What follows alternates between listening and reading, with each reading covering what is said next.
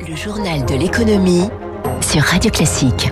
Le journal vous est présenté par Eric Mauban. Bonjour Eric. Bonjour Dimitri, bonjour à tous. Et à la une ce matin, les soldes. Avant les soldes, Amazon a donné hier le coup d'envoi.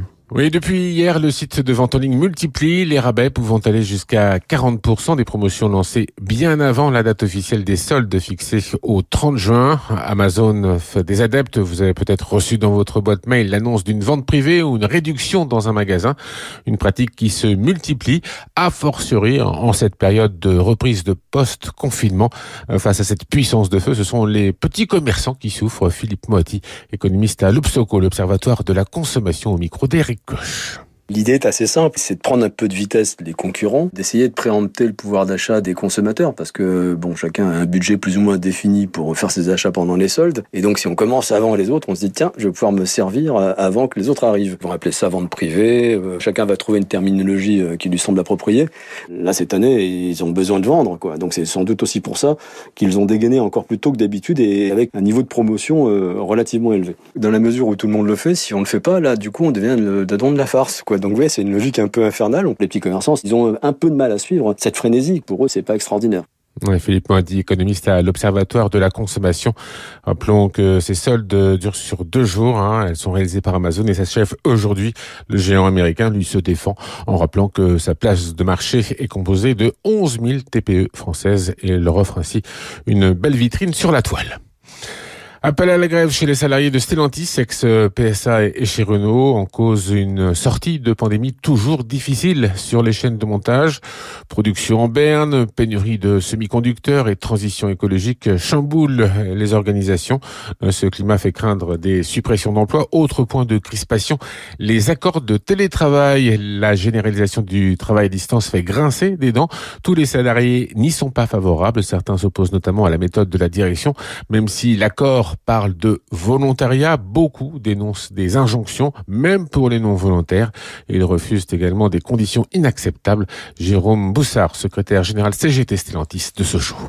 En télétravail, on est complètement isolé. On a quelques salariés d'ailleurs qui sont en souffrance de cet isolement. Il n'y a plus de lien dans l'usine, cet accord. Et il va pas au bout puisqu'il n'y a pas de rémunération vraiment dite du télétravail parce que le télétravailleur a toujours des frais en plus, hein, notamment pour le chauffage, l'électricité, tout ça. Nous, on veut que ça aille plus loin et surtout qu'il y ait une jauge sur les journées de télétravail. Quoi. Nous, ce qu'on demande, c'est donc un retour à minima sur deux jours dans l'entreprise. On a besoin aussi de se voir, on a besoin de discuter entre collègues avec un accord du salarié, que ça soit pas forcé mais vraiment volontariat, et puis que ça soit accompagné de matériel mis à disposition du télétravailleur, d'une chaise ergonomique notamment, c'est pas au salarié de se la payer. Quoi. Voilà, pas facile hein, cette euh, transition vers le télétravail. C'est à Sochaux qu'a été lancé l'appel à la grève. Toute la, toutes les chaînes de production du site seront à l'arrêt aujourd'hui. À 6h42 sur Radio Classique. Attention aux produits qui vantent les bienfaits pour la santé. Les autorités vont se montrer plus regardantes. Voilà, vous avez euh, sans doute vu sur certains produits des mentions telles que prévient les maladies cardiovasculaires ou bien augmente les défenses immunitaires. Vous les voyez sur des thés, des céréales pour le petit déjeuner ou même du chocolat. Eh bien, c'est une pratique que la DGCCRF, la Direction générale de la consommation et de la répression des fraudes, a décidé d'encadrer. Sur les 300 produits qu'elle a contrôlés, près de la moitié présentaient de fausses allégations de santé, 44% précisément.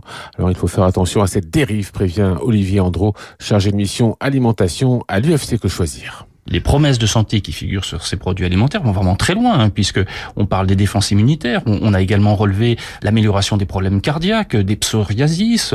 Pire, pour profiter de certaines de ces allégations qui sont très vendeuses, eh bien certains fabricants vont rajouter de la vitamine A, du fer, du magnésium, alors même que, comme nous le dit l'Agence française de sécurité des aliments, eh bien ils peuvent exposer les Français à un risque de surdosage. Donc nous, notre recommandation consommateur, c'est ne tenez pas compte de ces allégations. Il faut savoir que si vous avez un problème de santé, votre interlocuteur, ça n'est pas l'industrie agroalimentaire, ça doit être votre généraliste ou un spécialiste. Voilà, Olivier Andro, chargé de mission alimentation à l'UFC. Que choisir? 38% des produits vendus en magasin présentent des anomalies. On compte 69% d'anomalies même hein, pour les produits qui sont vendus sur euh, Internet. Donc, euh, soyez vigilants.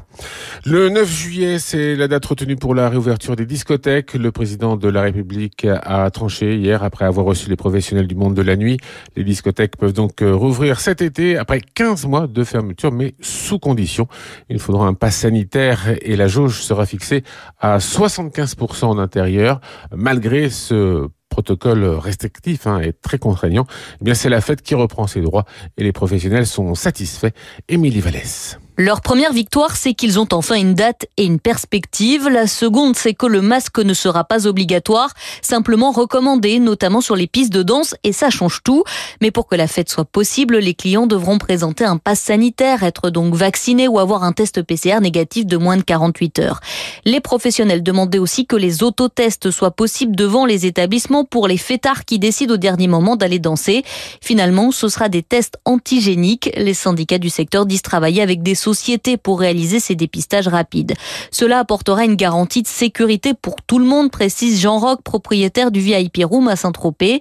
Pour lui, cette réouverture répond à une vraie attente et permettra de limiter les risques liés aux fêtes clandestines. Pour autant, toutes les discothèques ne devraient pas rouvrir faute de personnel ou parce que le protocole impose des systèmes de ventilation perfectionnés.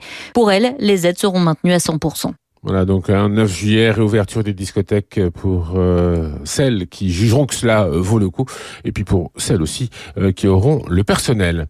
La politique agricole commune n'est pas suffisamment écologique, c'est ce qui ressort du rapport de la Cour des comptes européenne. L'autorité regrette qu'aucune réduction des émissions de gaz à effet de serre n'ait été constatée entre 2014 et 2020.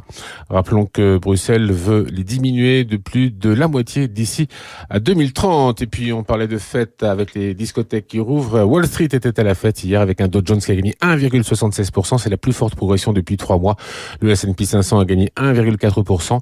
Les investisseurs se veulent confiants sur la reprise de l'activité économique.